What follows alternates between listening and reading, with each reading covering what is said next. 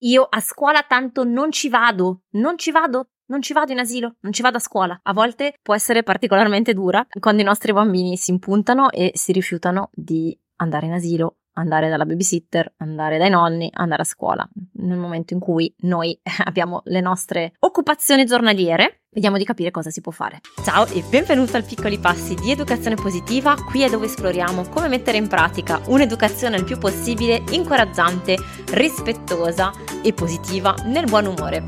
Sono Clio, mamma di due bambini, passato in azienda, oggi consulente in educazione positiva, coach genitoriale all'interno del percorso online per genitori Tempo per crescere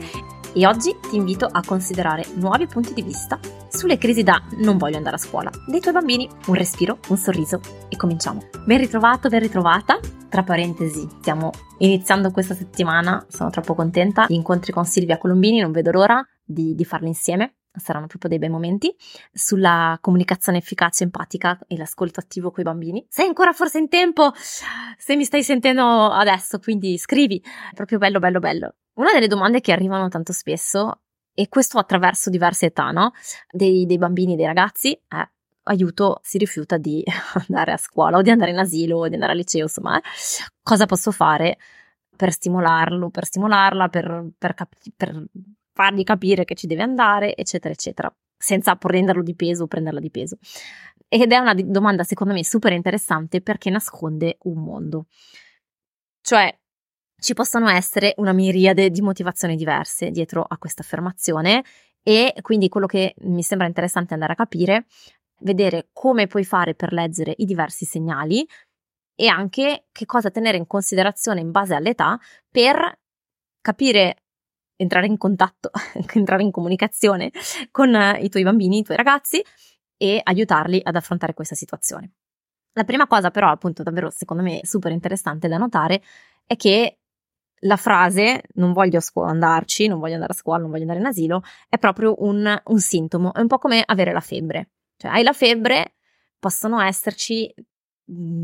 adesso no, non ho i numeri perché non sono medico, ma una miriade di cause diverse dietro questa febbre, no? Puoi avere l'influenza e l'influenza può essere di tipi diversi, puoi avere un tipo di infezione, eh, può essere quando i bambini sono piccoli che ti sta spuntando il dente, eh, ci possono essere davvero tantissimissime casistiche differenti dietro alla febbre, ok? E quindi trovo sempre molto interessante mettere in luce questa cosa perché spesso invece la, la, la la, l'attitudine è quella di dire mio figlio non vuole andare a scuola o si rifiuta di andare in asilo, adesso uso i due termini, perché possono davvero essere declinati da due anni ai 18, ok? Magari 18 no, ma 15, 16 sicuramente sì. E dietro l'idea, no, l'illusione è che ci sia, eh, che il problema sia legato a non vuole andare a scuola o non vuole andare all'asilo e di mancare quindi di vedere il fatto che questo è solo un sintomo e trattare solo il sintomo è come dire prendo del paracetamolo per abbassare la temperatura, ma se non ho capito eh, qual è la causa dietro la febbre, sì, boh, può essere magari una cosa passeggera e quindi effettivamente il giorno dopo sto bene, può essere invece che ci sia dell'altro e se non vado a cogliere la vera causa non riesco neanche a trattarla nel modo adeguato, no? Ed ecco che è interessante andare a capire, secondo me, questo fattore, e cioè l'età dei bambini. L'età dei bambini perché è importante? Perché determina naturalmente una, una fase di sviluppo diversa in termini di quindi quella che è la capacità di comprendere a livello cognitivo quello che succede, di esprimerla, di, cap- di comprensione di sé e di comprensione dell'altro. Quindi la nostra dif- la, la difficoltà che puoi riscontrare da genitore è quella di dirti ma per poter trattare, per poter capire questa febbre, no? questa frase che cosa, da che cosa è causata, c'è prima bisogno di interpretare in qualche modo le, la, le, le varie capacità, il mondo del mio bambino, il mondo della mia bambina, del mio ragazzo di entrare nel suo mondo e per entrare nel suo mondo non mi serve soltanto capire in modo generico il suo punto di vista, cioè se io fossi al suo posto, ma di entrare proprio in un se io fossi al suo posto, cioè se io avessi la sua mente e il suo cervello in questo momento. Quindi in parte è, dif- è impossibile perché non abbiamo vissuto le stesse esperienze dei nostri figli, e poiché il nostro cervello si modifica sulla base delle esperienze che vive, abbiamo due cervelli diversi, ok? quindi, quindi già quando cerchiamo di metterci nei panni degli altri, facciamo sempre delle ipotesi, no? Però più informazione abbiamo e più è utile, come dire, più possiamo andare a fare delle ipotesi che sono precise e quindi poi possiamo entrare più facilmente in relazione con i nostri bambini e trovare un modo più efficace per sostenerli e supportarli e raggiungere l'obiettivo che può essere diverso in base alla situazione. Ed ecco perché è necessario capire cosa ci sta sotto questo segnale, no? Perché certo l'obiettivo nell'immediato è ok, se io devo andare in ufficio, se devo andare al lavoro o comunque per i bambini è importante andare a scuola, è obbligatoria in base all'età, devono andare a scuola. L'obiettivo è quello, ok? Però parlo di un obiettivo di, più, di, di lungo periodo. Qual è il bisogno? Qual è il problema che il mio bambino la mia bambina sta riscontrando? Su questa base che poi il mio obiettivo educativo di lungo periodo sarà diverso. Esempio, ok, se a dire questa frase è un bimbo di 2, 3, 4 anni che non vuole andare in asilo, la mia comprensione no, della sua fase di, di, di, sviluppo può essere che magari intanto sua, il suo dire non vuole andare in asilo può essere legato al fatto che non vuole separarsi dalla mamma o dal papà in quel momento e che quindi magari poi una volta che l'ho lasciato effettivamente in asilo va tranquillo e sereno per la sua strada, ma quel momento di separazione è particolarmente difficile per il mio bambino o la mia bambina perché? Perché non ha ancora la capacità cognitiva di proiettarsi nel futuro e quindi di immaginarsi nel momento in cui la mamma lo verrà o la verrà a prendere e di poter quindi pazientare serenamente eh, nel momento della separazione perché già si sta proiettando, si sta immaginando come sarà dopo quando la mamma mi verrà a prendere. È ancora molto labile questa capacità, no? C'è questo elemento e comunque anche nel momento in cui a 4, 5, 6 anni questa capacità può essere già più acquisita, è ancora difficile regolare quell'emozione che in quel momento lì può essere molto intensa e eh, come dire, no, nel regolare quell'emozione c'è il dirmi ok, vabbè, però poi so che la mamma mi viene a prendere, comunque so che la scuola poi mi piace e quindi adesso faccio un respiro profondo e abbraccio forte la mamma e dopo mi calmo perché tanto so che mi divertirò, ok? Questo processo che noi adulti sappiamo fare molto bene può essere particolarmente difficile a 2, 3, 4, 5 anni, soprattutto se l'emozione è molto intensa. Okay, questo è un primo elemento ed ecco che conoscere no, la, la mente dei nostri bambini ci viene in aiuto perché ci permette di contestualizzare questa cosa. Questo può essere un'ipotesi, ma ce, ce ne possono essere molte altre. Ecco perché la situazione va vista comunque nella sua globalità, cioè se parlo con le, le insegnanti, gli insegnanti, gli educatori dei miei bambini, come sono poi i bambini, come osservano i miei bambini nel contesto no? dell'asilo della scuola, sono tranquilli, sono sereni, come interagiscono, come, come stanno e a casa come osservo i miei bambini, come li vedo, sono sereni, non sono sereni, quindi questo dirmi non voglio andare in asilo è una cosa momentanea di quel momento lì in cui dobbiamo prepararci la mattina o osservo altri segnali che mi fanno dire che il mio bambino o la mia bambina non stanno bene in questo momento, cioè non stanno bene è un termine generico ovviamente per andare a cercare di capire altre, altre dinamiche. Ma la mia risposta quindi sarà diversa da, da, genitore o da educatore sulla base di quello che ho osservato, no? E sulla base del contesto diverso. Ed ecco che quindi è anche utile poter sapere, sempre relativamente alla lettura, no? Della mente dei miei bambini, che per esempio se siamo appena tornati a scuola o in asilo dopo le feste e quindi dopo un periodo più o meno prolungato o dopo una malattia in cui erano a casa, questa è una nuova fase di transizione che si viene a creare in loro perché molto rapidamente si sono appoggiati su una routine diversa e quindi bisogna un po' rifare un adattamento, diciamo così. Quindi aspettarsi delle emozioni o un'emotività più forte. Oppure se ci sono altre dinamiche di cambiamento in casa, quindi per esempio l'arrivo di un fratellino o di una sorellina, un trasloco, una situazione familiare difficile, una malattia da parte di un altro parente, tutte queste situazioni che possono andare quindi a impattare sull'emotività e sulle tensioni e sul vissuto sul punto di vista dei miei bambini quando sono più piccoli, perché ancora non hanno questa capacità a, come facciamo noi adulti, magari no, a riflettere in maniera consapevole su quello che succede, a relativizzare, a darsi degli strumenti in maniera attiva. Hanno bisogno ancora del nostro supporto per poter fare questo, ma ecco che bisog- cioè, è utile da parte nostra averne consapevolezza perché in maniera intenzionale possiamo offrire ai nostri bambini questo tipo di supporto per vivere al meglio queste situazioni. E quindi tutte queste informazioni ci servono per avere un quadro più chiaro di cosa c'è dietro questa frase no? dei miei bambini. Poi ci può essere il caso dei bambini un po' più grandi o dei ragazzi e degli adolescenti e quindi lì entra un, entrano in gioco delle dinamiche ancora più complesse, perché quindi dietro questa frase ci può essere un malessere vissuto con i compagni, un malessere vissuto con gli adulti di riferimento nella scuola, ci può essere un malessere che può essere momentaneo, così come invece di più lunga data a casa, cioè magari un modo per mostrare ai miei genitori che mi sento trattato ingiustamente o che sono arrabbiato o arrabbiata con loro per X motivi. So magari istintivamente che andare a toccare sul tasto scuola va a aprire de- delle corde. Eh, può essere una fatica passeggera perché c'è sto covando magari una malattia, può essere, può essere banalmente non ho voglia di andare a scuola perché sto meglio a casa e provo a vedere se dicendo questa cosa succede qualcosa, no? È un modo per testare anche un po'. Insomma, ci possono essere davvero una miriade di, di situazioni diverse e di bisogni diversi. Ed ecco che è interessante, secondo me, da parte nostra, vedere proprio no, questa cosa come qualunque comportamento dei bambini in realtà come un sintomo di un qualcos'altro, di imparare ad avere questa lettura un po' più ampia della situazione, del, di quello che è successo prima, della globalità, no? del contesto all'interno del quale si svolge questa, questa dinamica, questo comportamento che noi stiamo ad osservare e anche del mondo del mio bambino, della mia bambina o del mio ragazzo in quella fase della sua vita. Tutto questo si mette insieme naturalmente poi con la mia capacità, con la nostra capacità di adulti di fare queste osservazioni, di metterle insieme a quello che è un po' come stiamo noi e l'istinto, il nostro modo di rielaborare no, queste informazioni e poi in maniera attiva di capire come possiamo entrare in relazione no, con i nostri bambini bambini, i nostri ragazzi, sulla base di queste osservazioni che abbiamo fatto, per poi fornirgli il supporto più utile in quel momento. Esempio, perché se no se restiamo troppo generici rimane così un po', un, po troppo, un po' troppo teorico, no? Per esempio, se ho osservato nei miei bambini più piccoli appunto questo pianto in modo particolare nel momento della separazione, però poi le insegnanti o gli educatori a scuola mi dicono che in asilo va tutto bene,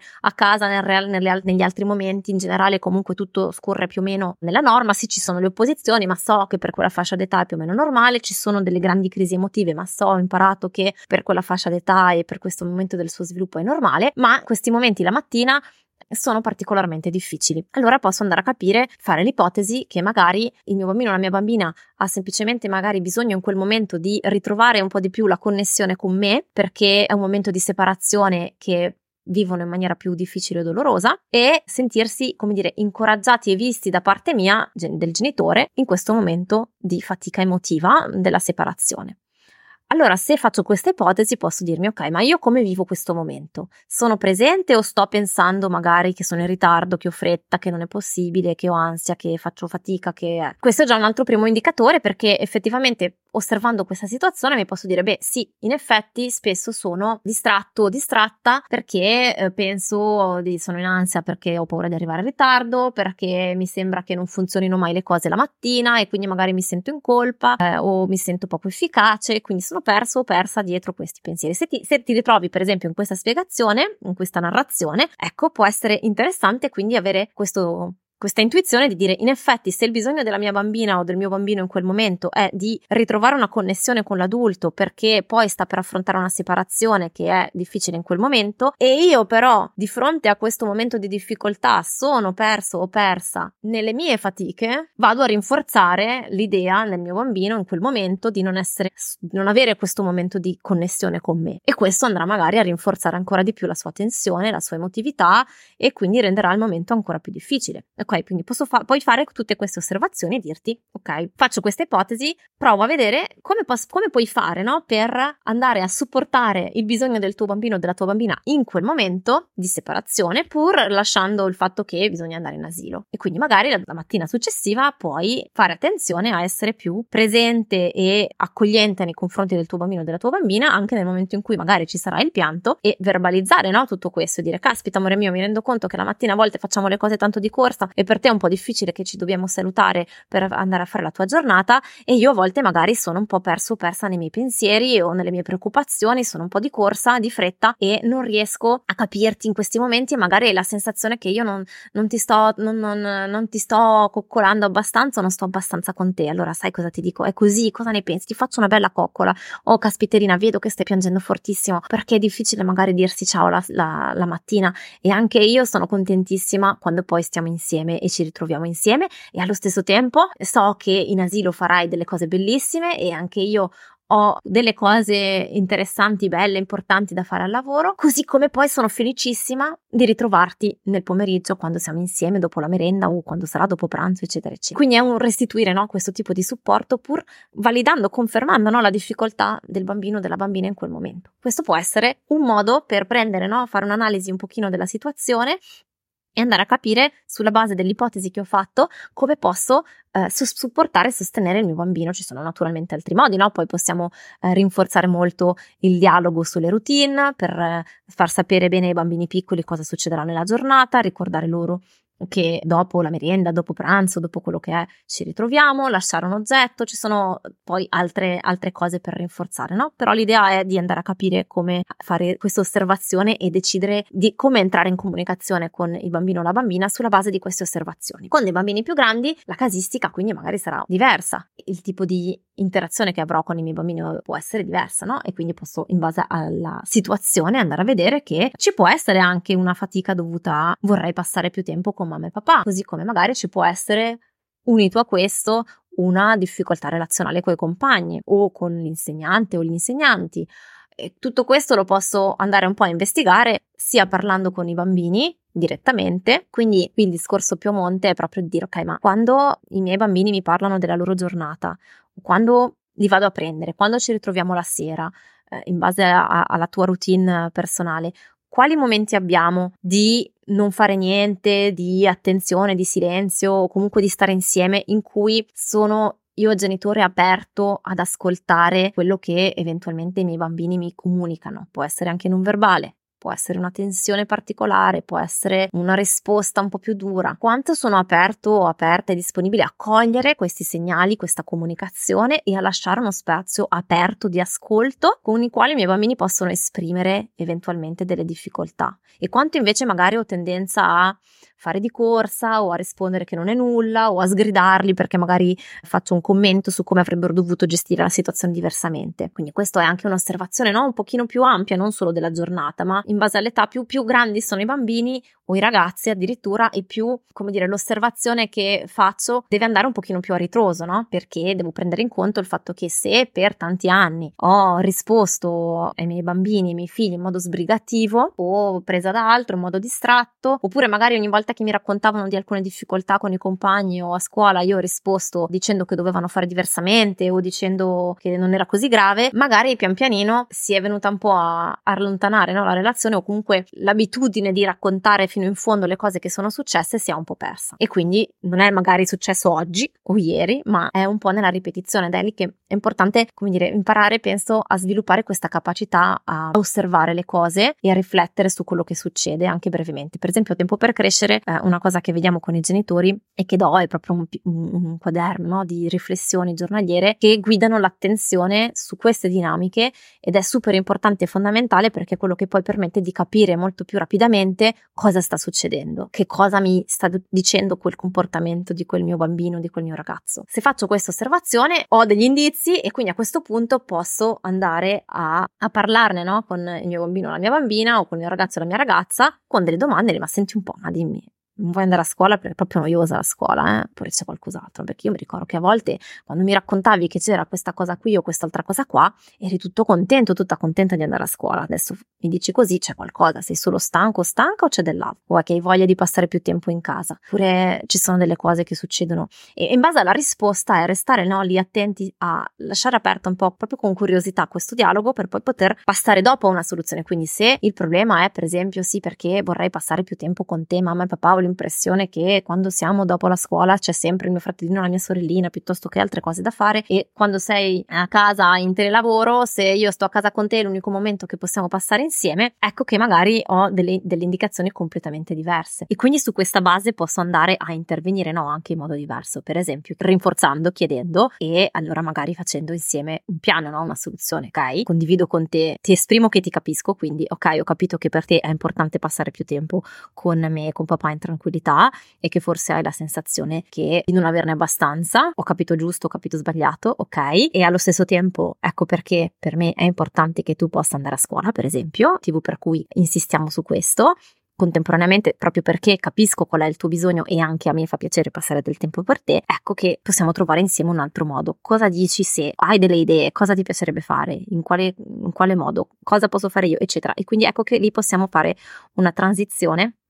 verso una possibile soluzione, uno, due, l'aver espresso e capito un pochino meglio quale può essere il bisogno permette poi di a monte fare delle riflessioni diverse su come introdurre magari appunto nel caso specifico può essere dei momenti insieme eh, da trascorrere insieme in individuale, eh, piuttosto che se la, la situazione è completamente diversa andremo a fare possiamo fare delle riflessioni distinte, ma sempre con l'obiettivo di dire ok, come faccio a rispondere a questo obiettivo, a questo bisogno di, che il mio bambino, il mio ragazzo mi sta esprimendo e a trasmettere quella fiducia, quell'incoraggiamento nella relazione con lui o con lei, nelle capacità che io so mio figlio o mia figlia di avere e la, come dire, approfondire sempre, mantenere sempre viva questa complicità tra noi, proprio manifestare no? questa fiducia che io sento nei confronti di mio figlio, di mia figlia, della mia bambina, del mio bambino.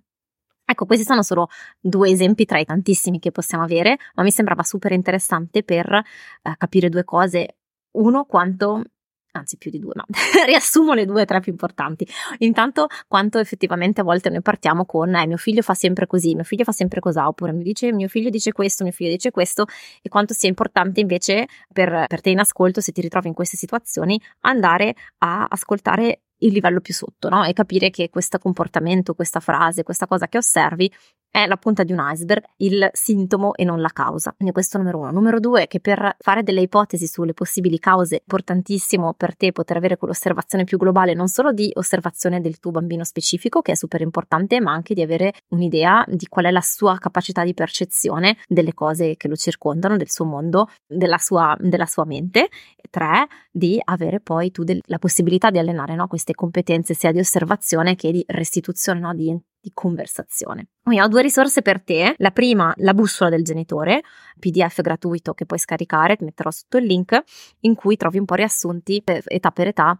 quali sono i meccanismi di, nascosti dietro i comportamenti che troviamo magari che puoi trovare più fastidiosi nei tuoi bambini, qual è la spiegazione diciamo così fisiologica e, e che quindi questo può essere un ingrediente super utile per capire meglio cosa si nasconde dietro i comportamenti dei tuoi bambini ed è corredato da una scheda di osservazione che puoi utilizzare stampare per allenarti un po' in questo lavoro. Due, il, l'incontro, anzi la serie di incontri con Silvia Colombini che stiamo facendo sull'ascolto e la comunicazione empatica. Naturalmente tre, tempo per crescere, dove questo allenamento e queste riflessioni le facciamo insieme, le facciamo sia con eh, proprio il percorso di tempo per crescere a cui hai accesso a vita, sia negli incontri mensili, nei due incontri mensili che facciamo in gruppo, in cui quindi si va a vedere caso per caso e situazione per situazione come fare a vivere diversamente gli scambi con i bambini, le interpretazioni dei loro comportamenti e come mettere in pratica quello che ascolti qua nel podcast. Quindi se sei interessato ti invito a dare un'occhiata o a scrivermi per saperne di più. Io ti ringrazio e ti do appuntamento alla prossima settimana.